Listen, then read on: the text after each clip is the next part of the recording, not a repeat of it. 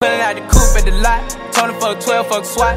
Busting all the bells out the box. I just hit a lick with the box. Had to put the stick in the box. Mm. Pour up the whole damn seal. I'ma get lazy. I got the mojo deals. We been trapping like the 80s. She said the nigga so. Got the cash out. Told him wipe a nigga no. Say slash slash. I won't never sell my soul. Welcome to uh, episode three of uh, Gale Boys, the podcast you listen to, and this is uh, an extra special one because uh, a Halloween episode. Ooh, we're, we're finally we're finally getting there. Our favourite time of the year for uh, for people like us, and um, we love it, don't we, folks? We love spooky season. So we're going to be talking about the new uh, Hellraiser movie which uh, just dropped on Hulu. But uh, we get into it. We didn't actually watch it through that. So Yeah. Um. Fuck. I'm joined as, uh, as always by my uh, friend and co-host Liam. Yeah. Yep. Um. So Halloween is upon us, uh, and that means the weather's getting worse. Um. I feel for my friend up in Glasgow, Jordan, who is currently freezing his ass off as we speak. Yeah, there's uh, a lot of shit has happened the last two weeks. Fucking Kanye has gone like full on uh, Black Israelite, which is uh, people have been shocked by that. But like, if you've paid attention to like any of his music, you can tell he's like always just been that guy. He's just gotten worse over the years. Yeah, I- think hanging out with Candace Owens during that weekend really fun. Like she must have been like, "Hey, you ever heard of the Protocols of the Elders of Zion? You may want to give this a read." Yeah, fucking uh, the the whole oh uh, he's been hanging around with like Ben Shapiro and the Daily Wire crew for a while, which is like if you're like Kanye rich, I can't imagine you're doing that for any sort of monetary reason. You're just I don't know, maybe he's just bored. I don't fucking know. I don't know what Kanye gets up to. I don't know, but. I, I do I do think the the trend like because a lot of people are finding out what Black Hebrew Israelites actually are through Kanye, and I knew it. I call him that because he said in one of those tweets that got deleted that um uh, that they the Jews have taken our place, and I'm like, bang! He just he just confirmed it right there. And I know this is trite. I know this is trite shit to talk about, but there is something so fucking entertaining about watching a billionaire just burn his entire career down over the course of a weekend. Yeah, the, the whole Black Israelite thing is great because like they're like this roving brand of like black anti-Semites who just like to just like harass Hasidic Jews. Like you're like if you go into YouTube and just type in Black Israelites, every video is just like it's just like Mad Max. It's just this roving gang fucking harassing people. It's it's fucking weird. I remember But, uh, I, I was one of them now. Yeah, so- I remember um, it, when I was in Toronto, and I uh, there was a there was there's a there's Dundas Square where every all the crazy preachers go to preach, and one of the guys was there. One of those dudes was promoting it, and I was talking to him, and I'm like, I was I was kind of interested, and then he started talking about his feelings for the Jews, and then I just walked away. I'm like, we're done here. you're gonna you're gonna you're getting real fucking racist here. We're we're done. You're getting real fucked up, like real fucked up. Yeah, it's like part of it's like an off branch of the whole Hotep thing Yeah. of like no uh, Arabs like like it comes from somewhere. Like your average Israelite is like a white American, so them pretending to be like Middle Eastern is like a fuck you to everyone that lives there. But at the same time, like that's no excuse to be a like fucking black Israelite. Yeah, Like, but it's it's a very and not all of them are anti-Semitic, but there's a very large chunk of them that are. Yeah, it's, it's like the whole Muslim Brotherhood thing. It's all like, uh, no, we're the real Jews this Yeah, entire yeah. time. And, and uh, by the way, another very like weird. another crossover is that they're both real cushy with the KKK. At least one of the founders of the KKK was like, "Well, they hate the Jews, so we got to be friends with them." Oh yeah, that was like uh, that was like OG Rainbow Coalition and shit. Yeah, that was- like the uh, the Twitter handshaking emoji. like yeah, yeah. Uh, You you will get like very weird crossovers pop up uh, throughout fucking history, like the SPD and the Freikorps or the fucking NKVD Gestapo meetups. It's like very weird uh, Avengers style crossovers Yeah. like that. But uh, It's the be- it's the best crossover since Avengers Endgame. just the fucking roving gangs of psychos. Also, uh, before I just because again, there's been a lot of fun shit that's happened over this the course of time. Uh, Alex Jones now owes a billion dollars, and if I were him, I'd flee to Russia. I would get the fuck out of Dodge because. You know, you can appeal this as much as you want, but eventually you're gonna have to pony up that fucking money. yeah, he could just pull a Snowden and say, "Yeah, I'm claiming a sovereign citizenship in uh, Russia or whatever." Just do what Andrew Tate did when he got fucking uh, outed for sex crimes and just fled to Romania. And even then, he still got in Yeah. trouble over there. He got raided by the Romanian uh, police. I think even he had to flee Romania. Yeah.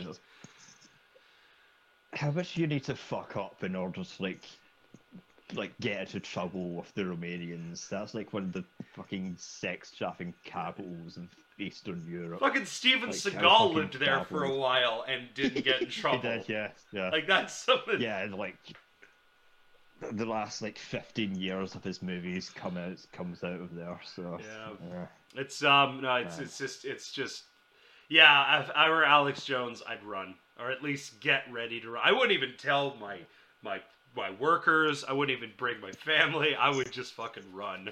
yeah, fuck it. Unless he like somehow manages to pull a fucking uh, Roger Stone, and manages to like get out of it, or, or, or like An- yeah, or Andrew right, uh, Peter Thiel gives him a massive fucking bailout, which Peter Thiel's got better shit. And I saw some, uh, I saw some shit post. I don't know if this is real. Like Elon Musk is willing to stomp for these legal fees, which probably isn't going to happen No. because Musk is a notorious huckster. So, and he doesn't like. I don't think Musk actually has money. He just does the Trump thing where he says he has money, Yeah. but in reality, he's just a fucking. Uh, he's just a He's a- like his uh, his true he's too he the problem is this is why rich people can't have social media like peter thiel despite being a a fucking puppet master of right-wing propaganda doesn't go on shit it doesn't go on shit posting tirades on twitter you know? And that gives him that veneer just- of oh he does? No, no, he just uh, he pays a bunch of people to do that for him. yeah. So he's not like Trump, where he's like the shit in chief. Thiel, like apparently he funds Red Scare, which is very funny. oh wow. That makes a lot yeah actually that makes a lot of sense. You know I didn't think Uh, but uh, I, would- I would love to talk about Thiel at one point because his uh, yeah. he founded I that I would love to talk about Thiel at one point because his backstory is is fucking fascinating. it's like a supervillain. It really is. He's like Yeah, real life he, uh, lex luthor. Yeah, his his dad is like fucking some like West like some like Nazi chemical engineer from West Germany, and then he moved to America, founded some like fucking like spying agency or something, and now he like funds fucking um what's it what's it called the right stuff that fucking which is a honeypot. pot. It's a Uh, literal honey trap.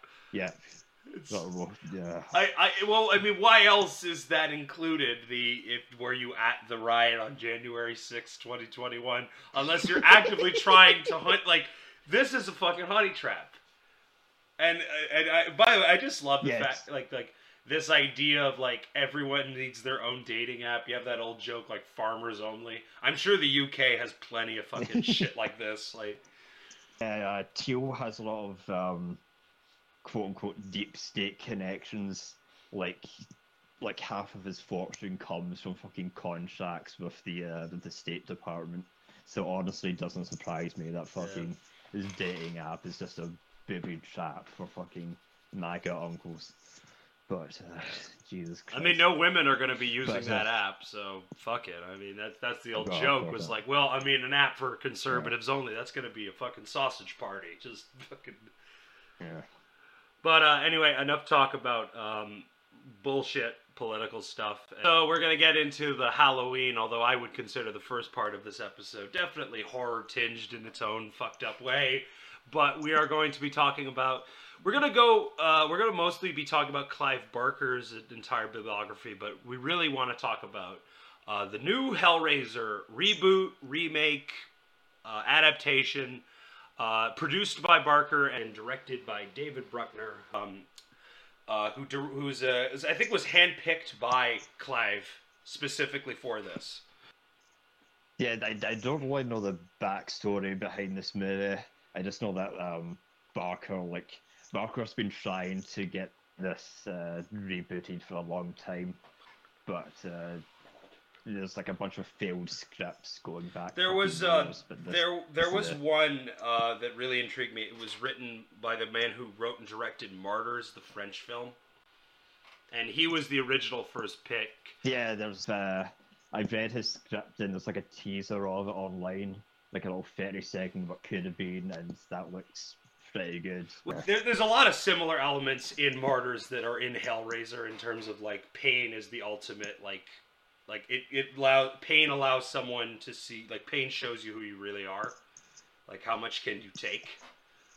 Yeah, it's it's kind of like the hostel thing where like some billionaire scumbag will abduct you and like poke you until you die for their own amusement, which is basically the plot of this movie. Yeah, Like the bad guy is basically just Jeffrey Epstein, but with a fucking like with, like monsters around. And, him. you know, I, I kept thinking that there is a lot of the same, like in the movie. There's a lot of the same, like rich guy who's a sex freak and disappeared for six years, and then you. By the way, spoiler alert for uh, anyone who hasn't seen the movie yet. Just straight up, um, the, we find out he's living in the walls of his own home with that fucking machine through his chest. That is like that is awesome. The, the the effects in this movie are I think all of most all of them are practical. I know the Cenobite suits are, and I think the thing in his chest is.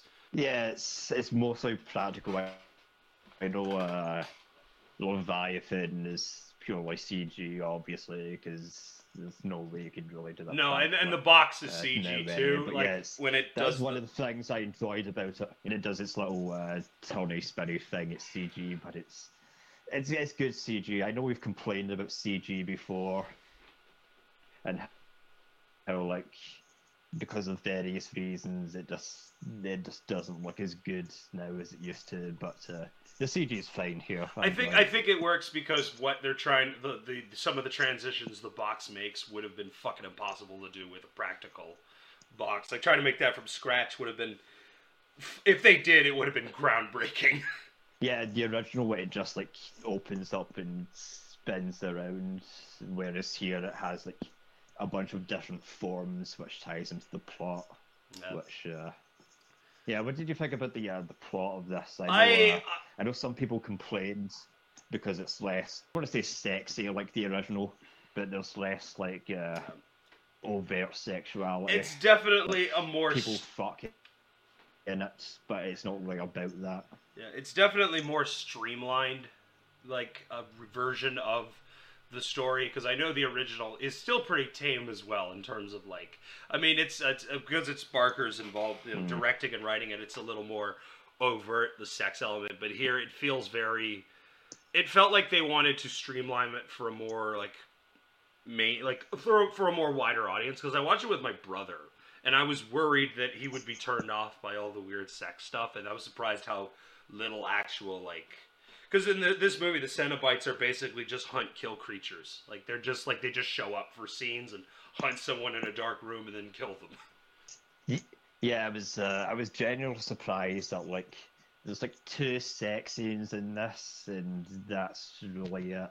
Yeah, and the There's Cenobites are not included in either It's of about sexuality and yeah, no, no, they're just uh, I I wouldn't say they're just like there's like pure hunters. There is like a there is like a kind of sexual element to it. Like Pinhead has this sort of weird sexuality to her, but um, yeah, it's it feels less about sex and more about like power and who has power. Yeah. And that, and that ties into the billionaire bad guy who's just who's been pulling the strings for the last like six years. Like this isn't a remake. It's not really a reboot.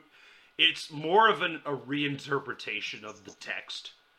That's how I like to view it because there's a lot of like real in the sense that yeah, it's the the sex element. It's about power. It's about having dominance. Like that's really eh, that's the big thing at the end. Like you didn't want pleasure, you wanted power, and then they they take him up to heaven. And one of the craziest final shots of any movie I've seen this Yeah. year.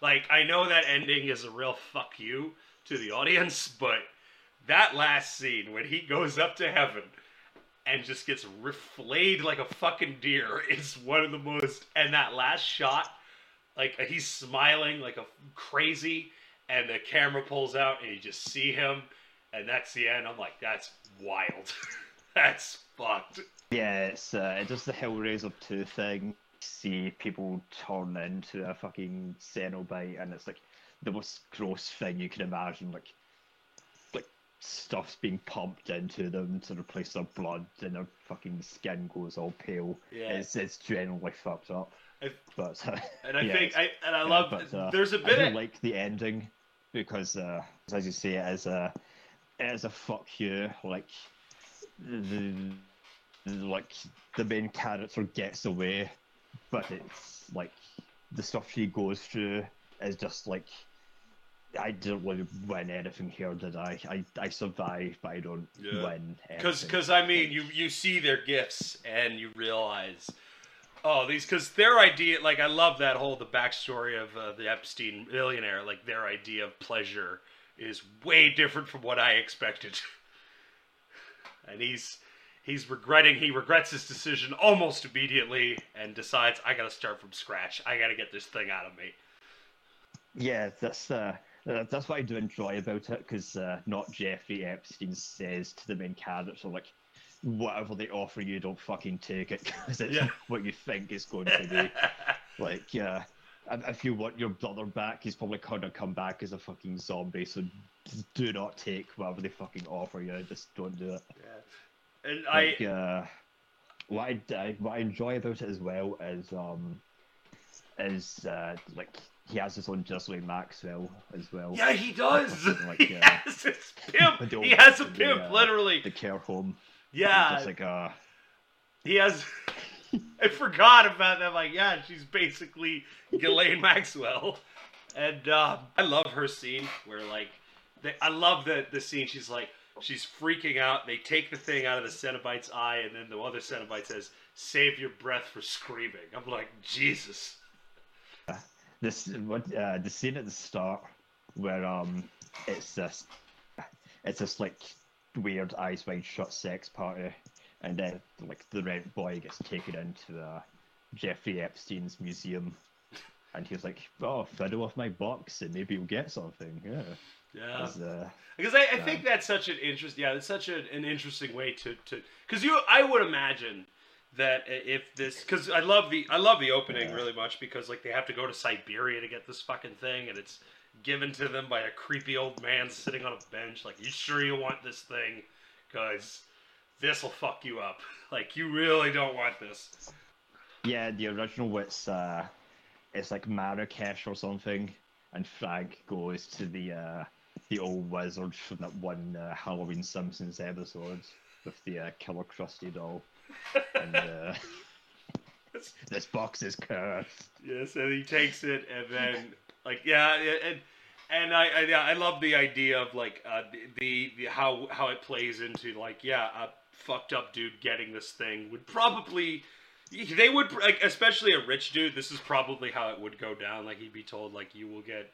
You will get you literally if you kill if you sacrifice five people you get to speak to God and get whatever the fuck you want. So Yeah, I, it, that does make sense because there is this weird mythology around it. Like, you kill a bunch of people and you get one wish, and it's it varies depending on like what you're into. Originally, he wants pleasure, and pleasure to these fucked up S and M monsters is driving some machine through his body, which just like fucks with him constantly. Like he's just he's been stuck for six years with this like organ grinder through his chest, and like uh, when he he uh, he, he's like trying to fiddle it with pliers, and as soon as he gets it to stop, it just restarts again. So there's actually no way to uh, to fix that. So which is why he's um he's starting this rampage again, yeah, and- to uh, and uh, he has um, he has and we brought up his Ghislaine Maxwell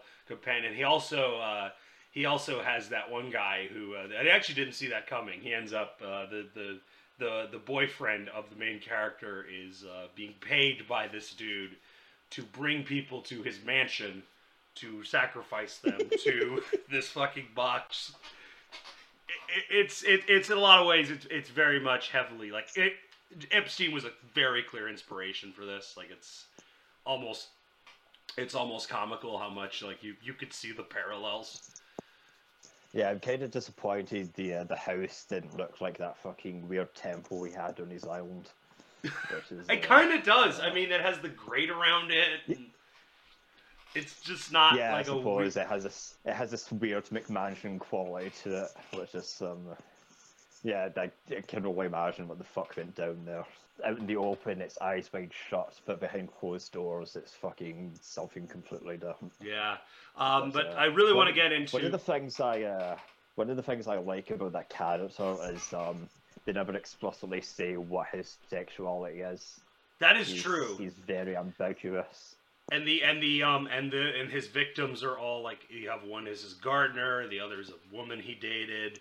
Like it's it's not even about sex. It's just killing them to get what I want, which is a, a visit with God. Like he doesn't care about banging these people because that's not the point. He just needs bodies. That's it. He needs bodies to give to Yeah, these fucking monsters. the uh, Yeah. to commune with the uh, the giant diamond from uh, Evangelion.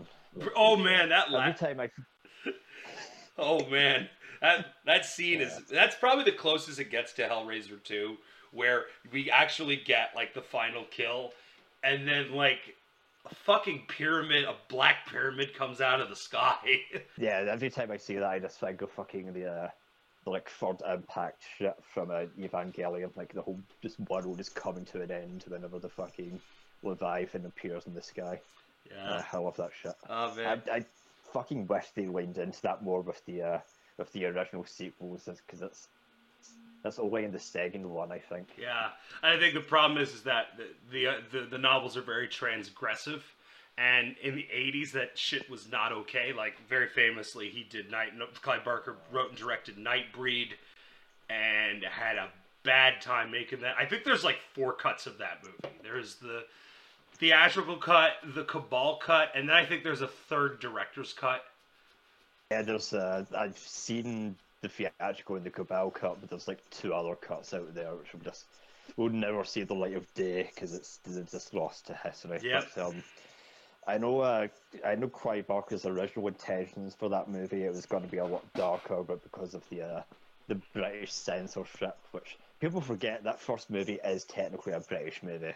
That first Hellraiser movie. Yeah, it is. It's It uh, has- a lot it of has, like, British. some Americans in it, but it is is uh, filmed in Britain, so it is confined to the very rigid British standards. Yeah. Is, uh, So that's that's unfortunate. Which I mean, I mean, it is. It's he managed to get away with a lot though. But but the old saying, like a true adaptation of, of like Hellraiser, it, like written directed by Clive Barker, an adapt a real adaptation of Hellraiser would have been so fucked up and insane and very sexual. I have read the uh, the original book, uh, The Hellbound Heart, and also the audio book is on YouTube, narrated by uh, by Barker himself. Yeah. It's very uh, Uh, interesting. I really I re-listened But, to um, it. It's fucking great. Oh, he's so good at reading. Oh yeah, thing. he's. But Barker's not an actor, but the way he voices some of those characters, like the Cenobites, are these weird, like, like sexless robots that just, that just, that's one of the things I'm disappointed about that original movie. In the original, uh, in the movie, the Cenobites are just these like evil killers, whereas in the book they like they offer you, um, they like offer to fucking take you away before they do it. yeah, don't they just, they they they seduce and kill you. they seduce you in a way. Like that's how I interpret it. It's seduction. Like come in another room. We'll do this where no one can see us. Yeah, and uh, the way he describes Frank's like sensory overload as soon as he takes the deal, like like a drop of gravy on his tongue from yesterday's uh, dinner, almost drives him insane. Is uh, Man, I wish I saw that in a movie. That'd be fun. That line would have been yeah that and that line in particular is like that's so vivid like it's so like wow you, you fucking can picture that in your head very clearly. Yeah, Barker's very good at descriptions. Um, have you ever read Candyman, which is part of his, uh, like his books of blood? I think that's what's so interesting. Uh, a lot of people forget he wrote Candyman, which like before, yeah. like because there is this like sense of like Bernard Rose's adaptation or Jordan Peele's adaptation, but it all comes back to Clive Barker. Like, Yeah, the uh, the original story I think is set in Liverpool during the eighties or something, and the Candyman is this uh, is this grotesque, fucking like there's this Doctor Who villain from the uh, Sylvester McCoy run of uh, of Doctor Who called the Candyman, and he is this this like monster made out of sugar with this weird outfit and that's the way Barker describes him. He's like he has this fucked up coat and like his skin is translucent. It's it's very fucking horrible. yeah, it's uh, it's very Bernard Rose's take is very, as I said, Phantom of the Opera. yeah. very, uh, Like there is and. Tony Todd like like. Yeah, it's and and then we have Jordan Peele's. Jordan Peele's version is so frustrating to me because it is like I, I get that it's always been a story about um, you know because the Candyman's origin is he was uh, he was framed as a slave and they fed him to bees and they just take that and just like that's all that matters to Jordan Peele like not any of the other stuff it's just the socio-political aspect which is fine but it is like there's so much more to Candyman than just being a story about race because I don't think like, the original text. I don't think there's any race to it at all. I think it's just a, a fucked up horror story. No. No, the Candyman is um he's just a monster that kills kids. Like um one of the things I did enjoy about the Peele version is um the candy with uh, razor blades in it. That was which cool. is from the original uh, Barker story. Yeah, I do really like also um, the, the little paper yeah. the little paper puppet thing that they do in that because uh, they tell the story and they like, Oh, they, yeah, they tell the story like uh, James Byrd Jr. through that, which if you don't know is a horrible fucking hate crime that happened in Texas and. A lot of people didn't know about that until they saw that movie, which I find very depressing. That like we live in a world where we have to learn about horrible, horrible shit through the through the realm of like trashy entertainment. Yeah, I was uh, I was alone when I went to go see that movie. Like, um, I was literally like the only one in the theater to watch Peele's Candyman, and like as soon as his credits started to roll with the puppets, like it's one of the most eerie experiences I've ever had in a cinema. That is- it's, it's yeah. fucking like, uh, I can't even imagine uh, because I don't mean, like this. yeah, it's uh, yeah, but I, I think it's um, yeah, it's so funny though because you have there are three texts about Candyman and they're all wildly different in terms of tone and what they're about. Like, it's fascinating. But uh, just real quickly going back uh, to Hellraiser, there is this like. And I really quickly may as well get into this. Uh, the the way the Cenobites are designed in this new film are so fucking creepy to me. Like there's something about them. They're all like, and they have different like personalities. Um, like there are some that just saunter like slowly over to you, and then there are some that just fucking shake crazily and just run. Yeah, it's not like the original where they have these very distinct S and M uniforms. Uh, these new ones have their own like very distinct personalities and outfits, but um, they have uh, little pins in them, which I suppose is like the symbol for the Cenobites in this for some reason. Like they all have little pins in their eyes, and um, Yeah. I think uh, Epstein gets like a bunch of pins in his throat at the end. No, uh, no. The like, um, up he's uh, one of the girls, One of them now. one of the girls gets the pin through her throat, and uh, by the new Pinhead, uh, Ah, which yeah. is, by the way, I just have to stress the the actress who plays Pinhead. I loved the the, the Good. casting of a trans woman because I think that makes a lot of sense with if you read Hellbound Heart, the way that Pinhead is described as androgynous. Doug Bradley wore a fucking dress in the original film. like it's always been there. So it Yeah, just this- makes sense to go all the way and just cast a trans woman in the role. And I was, I when I heard that, I was like, man, there's gonna be a lot of people who haven't read the book. They're gonna make outrage videos about this. Yeah, I have seen uh, numerous uh, Hellraiser gone woke. Oh, weird. Maybe you should. Uh, maybe you should read the book, like- fucker. Yeah, the books on YouTube. Like, Clive Barker literally describes them as like genderless things. Like, if even if you look at them, you just you don't like know like what they are. They're just they're, they're almost like dolls. These like talking dolls that will just like grow you. That in, actually, and, um, that's a good comparison because there is one that looks like he's covered in porcelain. There's that white one yeah. that yeah. has like it's very, and I just love how specific some of the designs are. You have that. You have the one guy who's like wearing like it's all leather, and you just see his mouth, and it's this big fucking sharp tooth grin. Like seriously, the Cenobite designs in this, they fucking knocked it out of the park. Some of them, like they're really fucking scary. Yeah, it's not like Hellraiser 3 where you have, you know, camera head or CD man or the fucking.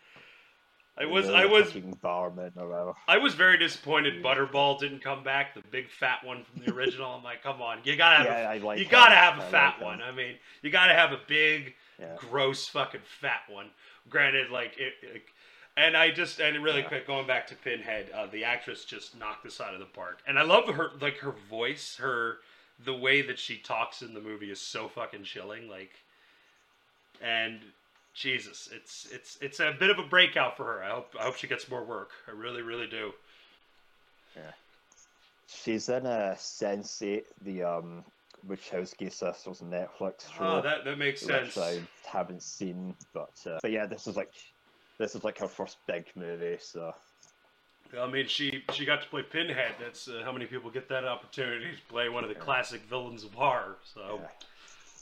but yeah, it's just it's um I think it's I think the complaints mostly stem from like that first movie and the way Bradley portrays that character is so iconic that like any deviance from it is that is a, yeah. But I, at the same time, like I think it works because again, the, the this new one is so drastically different from any other. Even the Yeah. even the bad DTV sequels don't feel like this movie does. Like it has, and I know there's been a lot of complaints about the lighting, and some of it's pretty fucking weird. But I actually dug it. I actually dug how dark it was lit. It almost felt like natural lighting at certain points. yeah, uh, I've heard some complaints about that as well, but I thought it was fine. Like the lighting makes sense here Yeah, in a way that like some of the other Hellraiser movies don't. Like I feel, I feel like like some of those fucking DTV movies are just so shoddy and fucking like clearly made to fucking keep this franchise going for the fucking uh, Weinstein's. This is just yeah. I- I- people forget that fucking like the Weinstein's used to own Hellraiser. Yeah, well. and uh, let's face it, the Weinsteins were pricks even before all that shit came out about you know Harvey and Bob Yeah. and all that. But like they were, they held this fucking these rights hostage and would not give it back to Barker. Like every time a new Hellraiser film came out, Barker said I had to go on Twitter and say I don't condone this. Fuck this shit. so he was very I he probably felt very happy when Bob had that big yard sale after his brother went to prison. Oh yeah, because uh, Barker has like a, a weird love-hate relationship with Hellraiser. Like, uh, he wrote a sequel to Hellbound Heart where he fucking like kills off Pinhead in like some dumb fucking uh, over-the-top way. But um, yeah, he uh, yeah he also like he also clearly still wants to be a part of, of it. Like as you said, he produced this and. Uh, uh, David Goyer wrote the script for this, which is fucking. He co- well, he it's interesting because he has a story by credit, and then the actual screenplay is written by the treat the duo who wrote uh, David's previous film, which was uh, The Night House, which I think is the movie that got Barker uh, that made him choose David to do this. yeah, probably. Uh, have you seen Yeah, the Night like, House? Have you uh, seen the Night House? With. Uh, uh, I've heard all of it, but I haven't. Had the chance to watch It's it. worth- I know it's. I've heard it as like as just Hellraiser. It is very yeah. There is a lot of like it. It really does feel like Bruckner's uh, tryout for Hellraiser because there is like there's a and there's there's a prop in the film that very much feels like a Hellraiser prop and there is like a bunch of cosmic horror elements to it like and it's a movie that I've watched and I don't really understand what happened in it because it's so it gets so vague. It's some of it is so vague and weird, and it, it's a it's a it's a real interesting horror film. It's it does have that unfortunate thing that now that all horror movies must be about fucking trauma, which seems to be the running theme, and I fucking hate it. Yeah, like uh, the new Halloween as well, which is uh, yeah, everything has to be about uh, things suck. Yeah, sure. Yeah, why? why, why this is why I liked uh, Ti West. um, this is why I like Ti West's X so much because it's all about just like tits, blood, gore, Yeah, and madness. There's no subtext to it at all, and it feels refreshing. schlock. It feels refreshing, like because Yeah, it, it has the A24 Yeah. logo on it. You think, oh, it's gonna be highbrow. No, it's about as sleazy as it fucking gets. The the entire reason the villain is doing what she's doing is that she can't fuck and she's jealous. Because if I fuck my husband, she's gonna die. He's gonna die of a heart attack. That's uh, watching the original trailer for that. I thought it was just gonna be some like dumb supernatural horror, like the granny's gonna be possessed, but no, like watching it, it is just like this old woman is mad because the fucking her husband just won Yeah. fuck her And now these porn stars are filming in their farm, and Yeah, she's yeah. really not happy. have to pay. Yeah, yeah, I'm happy that uh, Bruckner is able to go into bigger and better things because that seems to be a, a running thread for this year with for um with like small indie horror directors go on to the bigger things like Damien Leone just had a, a lot of success with Terrifier 2. So oh, I want to see that so bad. fuck no. And he's going he's going full William Castle with it Oh. on Twitter. He won't stop talking about how people are fainting during his movie. And I'm like, good, roll with it. Be a fucking showman. Like yeah, you, you don't really see anything like that anymore. Like I feel like Hitchcock was the last one to really lead into shit like that. yeah, But, uh, William Castle's still the king yeah, of that fucking um, like just real fucking hamming up like my movie is this fucked up and and I know there's some other people like that. I know Parker Finn, uh, this one t- first time director, uh, made Smile and kicked uh, David O. Russell's ass at the box office, which made me feel so happy. That, like, yeah, so I think we'll, we'll wrap this up. Um, so the new Hellraiser's pretty damn good. Um, and I think if you're, it's accessible enough, you don't have to be into weird sex shit to really understand it. Like, I thought it was to be way more full on than it actually ended up being. And, um, you know, it, it's it's it's just a solid horror film all around. You know, it's and it, it's got some interesting ideas to it, and that la- just that last shot's worth the price of admission alone. It's so, it's amazing, the the pathos of it, the the sheer spectacle of it. Like it really is, I think, the best last shot I've seen in a movie this year. Yeah, it's, it's good. I didn't expect much from it because uh, I know there was uh, like the last Hellraiser movie, which went straight to DVD, like Hellraiser Revelation or some shit was just like so bad it made me want to just quit the fucking like movies altogether. But um, so I wasn't expecting much from this, and then actually watching it, I was like, oh, this is pretty fucking good for like a like low to mid budget uh, streaming horror movie, Yeah, which is uh, which is weird to say. yeah. But um, yeah, I recommend it. It's it's good. Uh, and I I do hope we get a sequel from it because the way that end it kind of it kind of teases that up. But if it is just a standalone thing, I'd be fine with that. Um, uh, I know we have like a timetable of stuff we're supposed to be doing in the future. I think uh, Salo is the next movie we're supposed to be doing. We're, sup- we're supposed to be doing that today, but we decided to do uh, Hellraiser. I think because it's it's know, more yeah, it's more. Halloweenish and Yeah, whereas uh, whereas when we get to Salo, a lot of that stuff becomes very real world, which is uh, oh we we, which we'll get into. But man, We may be bringing up a certain Christ. prime minister that has just been elected. Um, in our interview of, in our review of Salo, where um, Jesus Christ. Yeah, the, I I remember the first time I saw that. Like, I had no idea. I had like, I knew it was fucked up, but I didn't know what was going to be in it context-wise.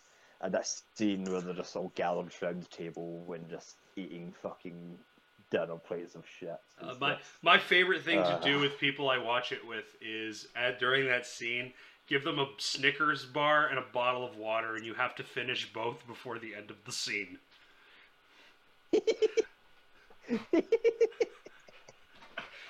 Uh, uh, Jesus We, yeah, we should. Uh, we, we should. yeah, so, we, uh, we should- join us next time for uh, one of the most uh, fucked up movies ever made. We're going to talk about the dangers of Halloween and what you're exposing your children to. I'm delighted to present to you my second novel, Avenger of Blood. We as a society have become so inundated with smut on the television, pornography, and the Avenger of Blood has sworn to kill the Roman soldier who raped his sister on Patmos, making their lives a living nightmare. Halloween is nothing but the repackaging of the theology of Satan in a very fun, happy, joyous package to get your children to dabble with it. And if you read one book this year, make it The Avenger of Blood.